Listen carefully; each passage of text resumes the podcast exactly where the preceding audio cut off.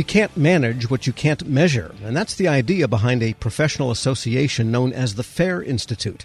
FAIR stands for Factor Analysis of Information Risk. The group seeks to advance quantitative measurement and management of risk to information, including in federal organizations. And here with more of what information keepers need to know, the founder of the FAIR Institute, Nick Sanna. Mr. Sanna, good to have you with us. Pleasure to be here with you fair to say that, uh, no pun intended, that most organizations assess their information risk by what comes out on Patch Tuesday or what they read from reports coming from CISA and organizations like that, but not perhaps as scientifically as they might? Is that a good way to put it? I think it's a good way of putting it. I think as a profession for many years, so we have abided by a compliance mentality. There is an attack, there's a new ways of trying to thwart that attack and, and so we come up with this list of cybersecurity initiatives that you need to implement to be safe, but that hasn't worked very well. And, and so because a lot of those measures are implemented out of context, and what we're missing is a real understanding of the risk that we are facing and what are the correct measures that you need to implement to face that specific risk, which may change from uh, attack and attack. And so what we've been missing in the industry is a risk based view of the problem. And we have been stuck with a compliance view, which didn't get us more secure in many cases. And maybe just briefly describe what are the ways to approach getting a risk assessment that is based on quantitative assessment. What are the measures people need to have so that they know what the risks really are? Yeah, that's a very good question. To put things in context, uh, let's start with a basic definition of what risk is according to uh, this FAIR standard. So you only have risk when there's a probability of a loss event. And so when there's an asset of value, you have a threat touching this asset and the threat, you know, action, threat actors' actions onto the asset result in a material damage to the business. And the damage could be in the form of loss of productivity, privacy liability, reputational loss, many different damages. And so a control deficiency, which oftentimes we point to as a source of a problem, can be related to a risk if it's in context of an asset of value and there's a threat action there. In abstraction, it's not. And so having the context of the value of the asset and the threat activity and the potential impact is what defines risk. All right. And how do you put quantities on different risks such that you can manage them better and deploy your cybersecurity resources in a way that mitigates the top risks? That's a very good question as well. And so once we have defined the scenarios in which bad things can happen, so what is a threat actor? What is the asset? What is the impact? you can start looking then at how many times can this happen and what the impact is. And so you think of risk measure being the effect of the likelihood, how many times can this event happen in your organization and what is the impact. So frequency and impact is basically the very basic formula by which you would uh, measure risk. In other words, it's an engineering approach to thinking about risk. Well, I would say more of an accounting approach to saying measuring risk because risk uh, it, should be uh, how can say uh, as a financial discipline. In cyber for many years we uh, spoke of risk in technical terms which was i would say a piece of it. It was incomplete. And we're turning what used to be a technical discipline into a business discipline by taking in the technical factor by putting it in business context and turning it into an actuarial science which it should be so in other words you look at it almost not as an engineer but maybe as an insurer would look at risk yeah, an insurer or I would say a financial accountant. You know, in many organizations, you know, there's many forms of risk. In large corporation, they think about market risk, credit risk, some form of operational risk. And cyber should be seen in the same way. How many times can this bad event happen? And what is the impact? And how can we measure the effectiveness of our security measure in terms of reducing that risk and finding the ROI? Like any business decision, you want to see the return on investment. And so what is the baseline risk? and what is the capacity of the security measure in reducing either the frequency or the impact of both there should be an accounting and a financial exercise and like any technical discipline you know you need to have a business justification that goes along with it and that's what um, models like fair provide we're speaking with Nick Sanna, who is the founder of the FAIR Institute. And in your experience, how mature are federal operators, federal agencies, with respect to quantifying their risks to information because they sure talk about it a lot and spend a lot of money on it. And as you say, you know, the breaches and the losses nevertheless continue to happen. I think in the federal government, we have a very strong aspiration to manage cybersecurity from the risk perspective in an effective way. But unfortunately, we revert many times into uh, being compliant to checklists. So um, if you look at many regulation executives order on cybersecurity, they tell you inspector generals, when they uh, assess the readiness of your cybersecurity operation, they will definitely be very pleased on looking at your risk-based approach. But if you apply the checklist and, and tell me readiness checklist, that's okay too. So people fall into the easy check the box type of compliance and shy away from what they feel is a bit more advanced or more obscure in their case, in many cases, you know, or more um, they feel they're less mature in assessing risk, and so they fall back on the compliance approach, which gets them a pass, you know. But it forces many agencies, unfortunately, into a setup where they're doing a lot of technical compliance work without context of risk necessarily, you know, because they're going down the list and not necessarily focusing resources more on assets that are of value or, you know, that are more, kind of say, uh, more impactful to the organization. And so, again, very strong aspirational goals, but from the tooling perspective, we're still stuck with checklist. We don't have advanced, uh, can I say, assessment models. I think there is an aspiration from both the White House and CISA to change that picture, but it's still in becoming. And you have this discipline known as factor analysis of information risk. Where should that skill lie? Should it be in the CIO organization? Should it be in the program management? Should it be at the agency deputy director for management level? I mean, who should have this kind of skill? That's a fantastic question. In most organizations that we are, working with, uh, that skill oftentimes should be in the CISO office, you know, the uh, office of the Chief Information Security Officer. They're most often tasked with assessing risk, you know, to meet a certain number of regulatory requirements and also provide the business an understanding of what security measure they should implement. But it should be a, a specific function uh, that is separate from security operation. Operation is meant to secure the organization, but risk management should be a branch under the CISO that is tasked with assessing and prioritizing those risks so that we can direct the operations, you know, to focus on what matters. Think of it as like a as another line of defense, a second line of defense. You know, you have the first the troops in the front, they're engaging the threat actors day to day, they're trying to secure your organization by implementing better security measures. But you need also the generals on the hill that assess the battlefield and say, we have a higher priority here. This is a significance. Apply more resources there and and prioritize accordingly. So you need both. You need security operations, but you also need a strong risk management function that doesn't just do compliance it strikes me that you know because everyone says well we never have enough money to do everything we want in order to get the funds or get approval for the funds you really need to mitigate risk speaking in terms of quantitative analysis of what the risk is and therefore this is what we need makes a much better case to the funders and the financial people than simply saying well you know we're worried about this or that Absolutely. Listen, the number one method today for prioritizing, you know, uh, security issues in the government is oftentimes the age of a security finding. I asked them, how you do it? Well, we have a checklist of compliance. Every day we find findings of non-compliance. We go down the list. And in doing so, they don't focus on what matters. And they tell me, Nick, it's a never ending battle because the number of findings that we can resolve is smaller than the findings we get every day. So you're never going to catch up.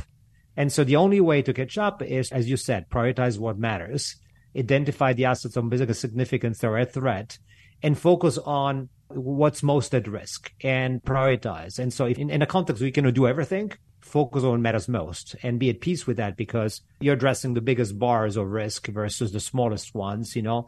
And it's almost like, uh, if I can use an analogy, oftentimes we spend our security budget like peanut butter on a toast, you know, evenly. And while it should probably, we should apply more, kind of say peanut butter where it matters most and less elsewhere. And by not focusing on what it matters more, we give the, um, kind of say the threat actors an advantage. They know what to focus on to going after high priced assets.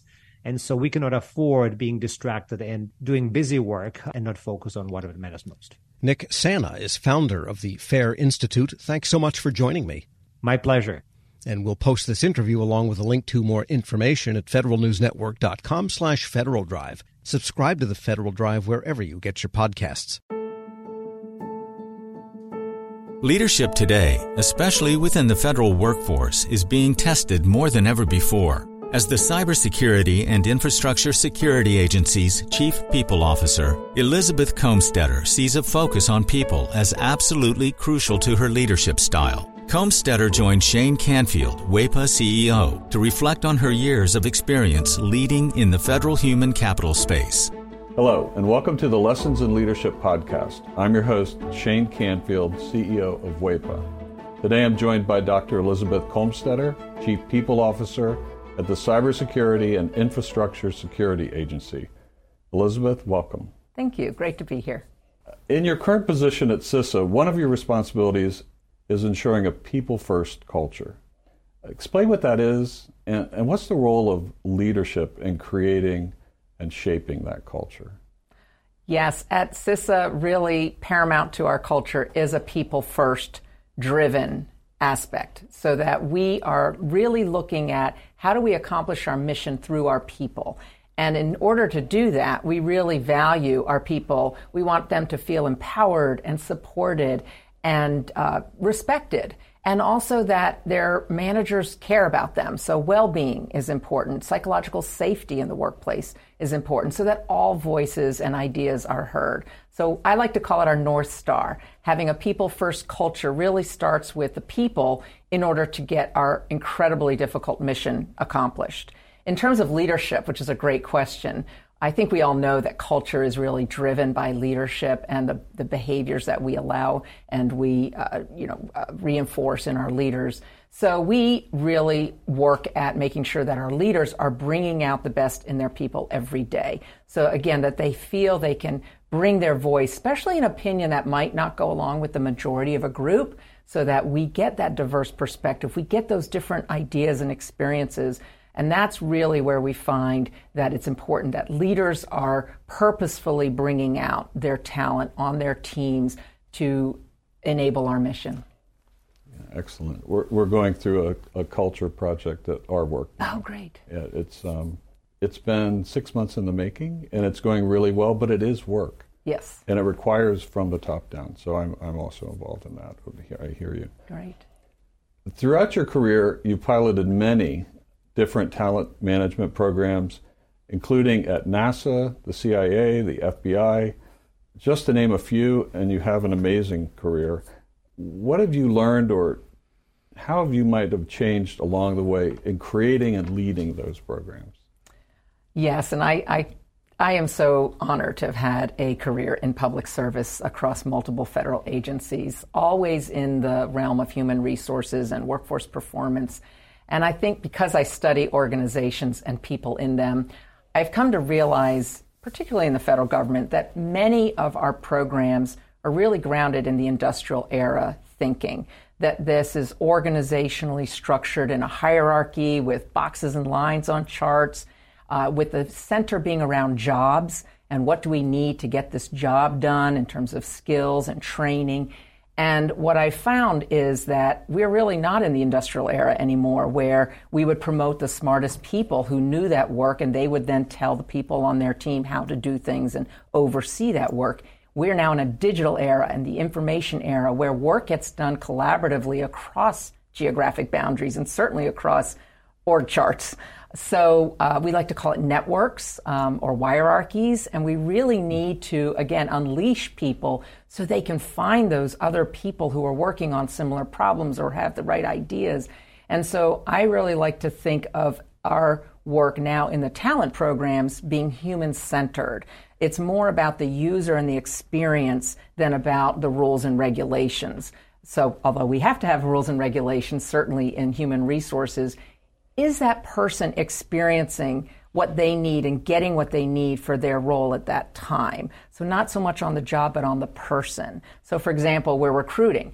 What's the applicant experiencing? Because if they're not having a good experience with our organization from the time we're recruiting them, they're going to go work for somebody else. Same thing with like first time supervisors. We know they need certain training, but telling them to sit in a class for one week and then hope a year from now they'll remember what they learned to apply that's not really human centered. The human centered is what do they need when they need it? And building modules or, or just in time training and bringing that to the people, to that user as they need it. So that's really, I think, the most important focus of talent programs today in this era to enable the workers to be the best they can be in their, in their roles.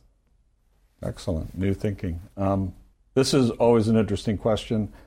Has there been a time when, as a leader, that you've made a mistake? And what is that? And um, I think most important, what did you take away from that? What did you learn from that?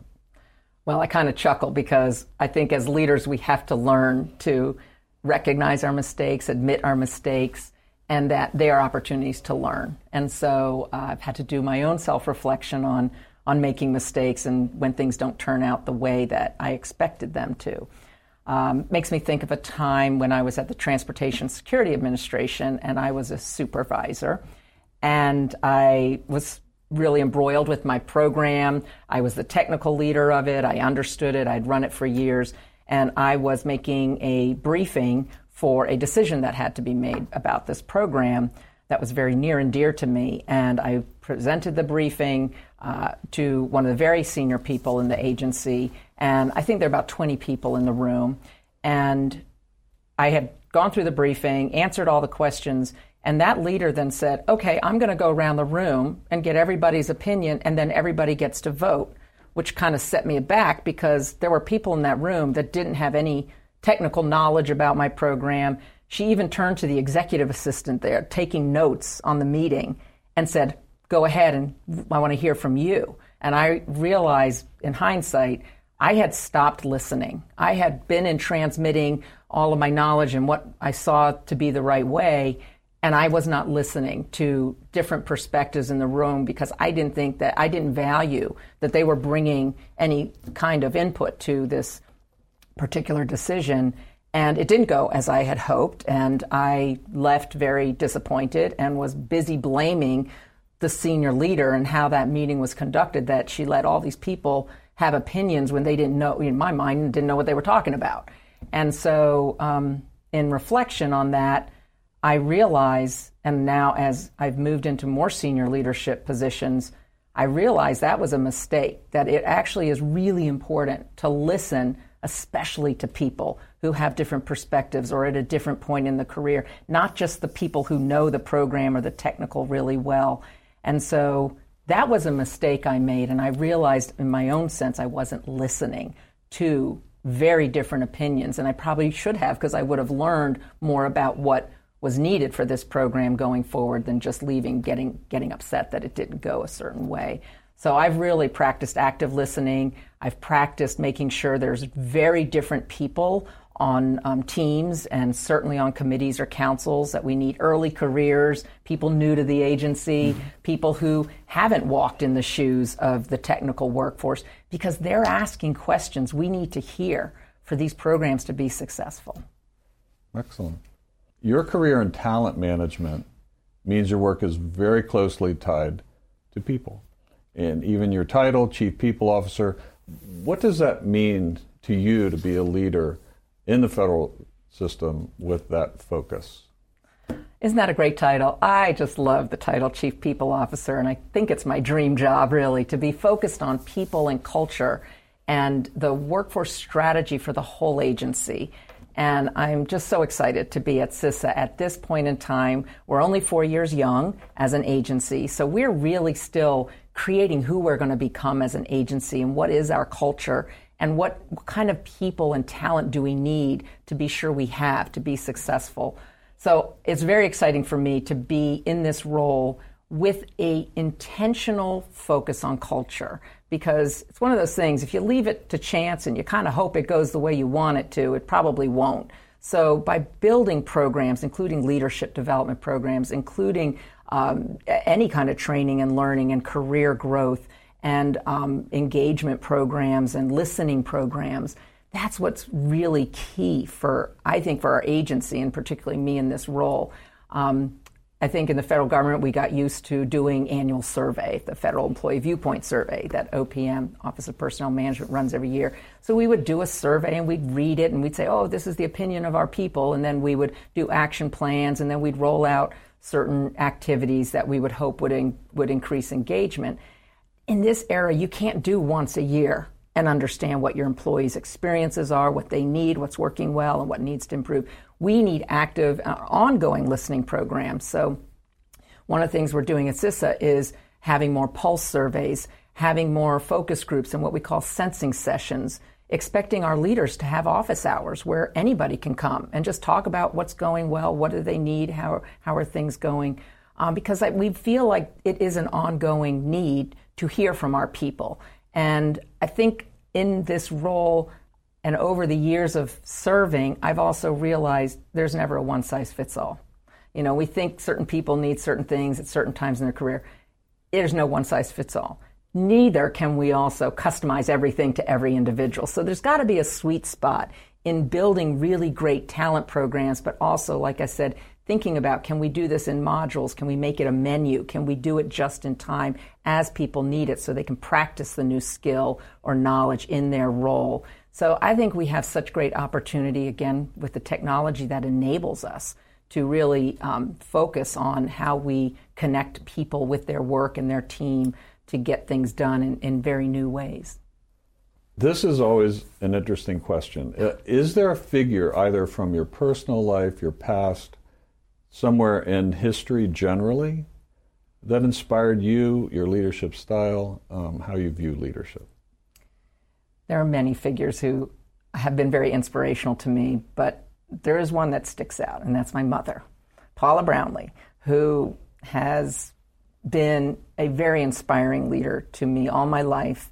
And I think because, first and foremost, she had a strong family and a strong career. And that's something I always wanted. And I saw her first as my mother, but then I also saw her as a leader in her career and in academia, which was her chosen field. But I always knew her family came first. And as I saw how she balanced different family needs with also a, a growing and more and more prominent um, career positions in leadership, that she had to balance that.